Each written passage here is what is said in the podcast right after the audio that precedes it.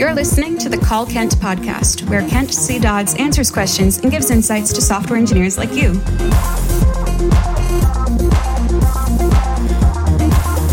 Now, let's hear the call. Hey Kent, my name is Cam, and I had the the opportunity to learn under you in one of your React workshops, where you taught me and my team um, React and how to do it well. So thank you so much. Our team is really thriving, and we are standing by the principles that you taught us. So one thing I wanted to know is, what are your thoughts on Svelte? Like I know you love React and you're great at it, but I've seen Svelte just start to rise in popularity and I just want to know, like, from your perspective, what, what do you think about Svelte and where do you see the future of it going? Thanks. That was the call. Here's what Kent had to say.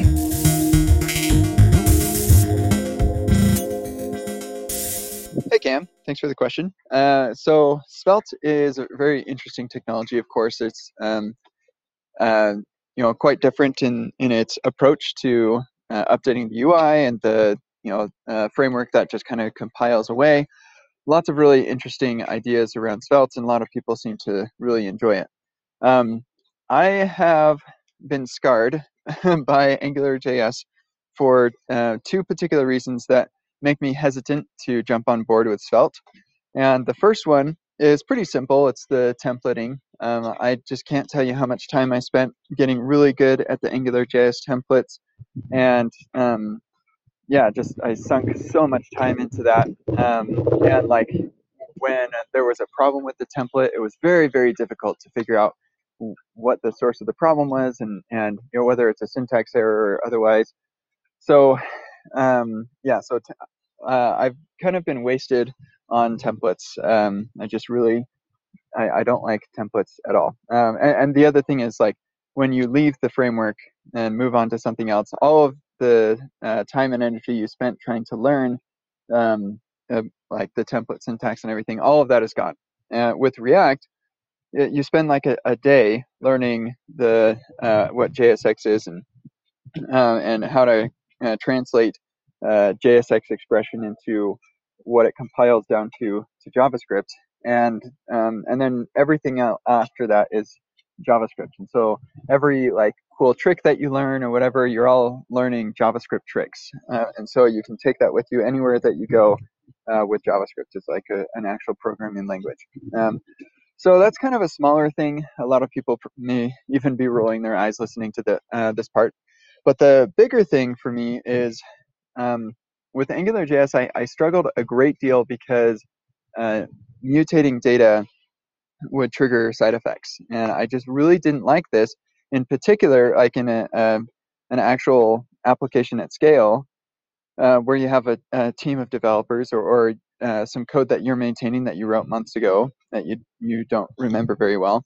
Um, it was it was so frustrating. Where like eventually you're going to write abstractions and you're going to pass your state to these abstractions and these functions and then that's going to pass to another function and whatever and ultimately at some point it's very possible and, and reasonable for that um, the state value that you're passing to get mutated uh, if that's you know that's the way that things work in your framework you mutate it and that updates the screen and and that's kind of the way that things work and, and we really like that i guess with angular.js and so um, that's what would happen. And even if you as a team say, no, we're not going to do that, do things that way. Let's do pure functions or whatever you want to do. Um, the the fact of the matter is that's what will happen um, in an application at scale, and that's what happened with AngularJS uh, with me. I spent a lot of time being really confused about what's triggering this state update, like trying to trace the uh, the flow of the code so that I could understand what's causing state updates and, and stuff like that. It was very difficult, really frustrating. And so uh, the same thing could happen with Svelte. And uh, it's it's possible that like they have better tooling to tell you exactly where in the code state updates are happening or whatever. But with React, I just really like that if you pass state to a function, I know 100% it is impossible for that function to mutate the state and trigger a state update or a, uh, a re-render of the screen. it's just not possible. Now, if it is possible that somebody could pass the state updater function, um, and but then I know I can see, oh, they're passing the state updater function, so the set uh, set alert or or set status or whatever. Uh, so I'm going to have to go into that function to figure out what's what's going on there. So it's just much less likely uh, to happen that you would have unexpected state updates. And yeah, that just bit me so hard with AngularJS that um, seeing that anywhere in, in Vue or in Svelte, um, I've just not not been super excited about that.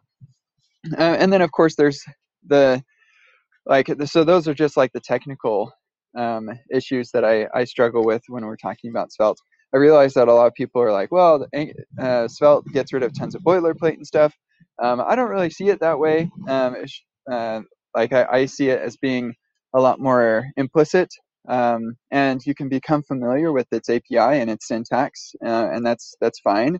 Um, but it's not like the boilerplate makes it harder to read.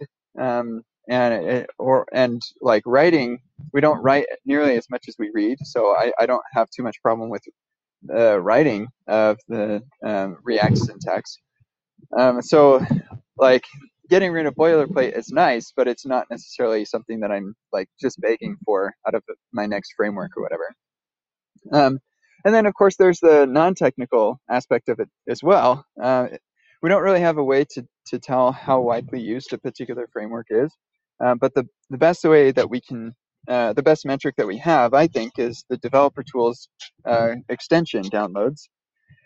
And if you are basing it off of that, then uh, React is um, more widely used than all of the other frameworks combined. Um, and, and Svelte is a very, very small number of that. So even though there's a lot of um, people talking about it on Twitter and stuff, the usage is still really low. And, and that's, like I said, that's not a technical judgment or anything like that, but it is like it does matter because the size of the community has a big impact on the number of resources you have, the libraries that you have, that sort of thing. And so it does make an impact. Um, and so, uh, yeah, that's that's just one thing to to think about when uh, you're evaluating different frameworks to to invest time in uh, into. Now, when React was first getting off the ground, it was Angular. Everybody was looking at Angular and thinking, "Oh my gosh, like why would you ever use React? Nobody's using that thing." So uh, you want to keep that in mind as well. Um, but anyway, that's that's just something to think about. Um, and especially um, like if if I didn't have Remix, then I think that I would be maybe a little more interested in Svelte, uh, particular SvelteKit, because of uh, some of the really cool things that SvelteKit can do. But I have Remix now, and Remix solves so many of the problems that I had in building uh, full web applications. Um, and so, like, I, the the view is just one small segment of that, and Remix can uh, just take care of so many of the other things. And the fact that uh, Re- Remix is using React is just like, oh, that's great because that's what I'm using, and I really enjoy and appreciate using React for building my apps. But uh, primarily, I feel like I'm more of a Remix developer now than a React developer. Um, if if I were to label myself as any sort of developer like that. Um, so, like, eventually, it's possible that Remix could be uh, built to work with Svelte. Uh, in fact, when Remix first came out, um, somebody threw together an example of it working with Vue.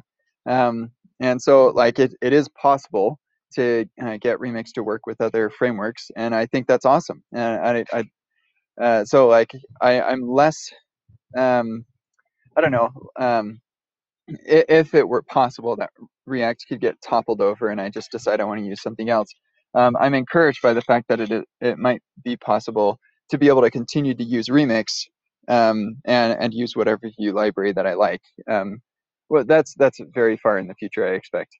Uh, and then the other thing is, I, I'm convinced that by the end of this decade, um, the computers are going to be doing the jobs that we're doing, and we'll be doing something else primarily. So uh, I, I don't know what we'll be doing, but I, I believe that most of the, the time that I spend uh, as I'm developing software uh, most of the activities that I'm doing there will be done primarily by um, artificial intelligence. And so, my what I tell people is I say React is the last framework you need to learn, the last UI framework you need to learn, because I'm convinced that before any other framework has a chance to topple it over um, with regard to popularity or relevance, um, we will have something just so drastically different that will basically mean we don't need to do what we're doing now. We'll be doing something else. And um, and the fact that like we were deciding between Vue or or React or Svelte or whatever um, is is not entirely relevant. Like maybe those two, the AI will be using these tools to build the UIs or whatever. Um, maybe they won't, and it doesn't matter to me. Uh, it doesn't make a difference because I won't be interacting with the, these tools directly anyway. So anyway, those are just some of my my thoughts on this windy afternoon. Um, hopefully that's helpful and interesting to you. And thank you for the question.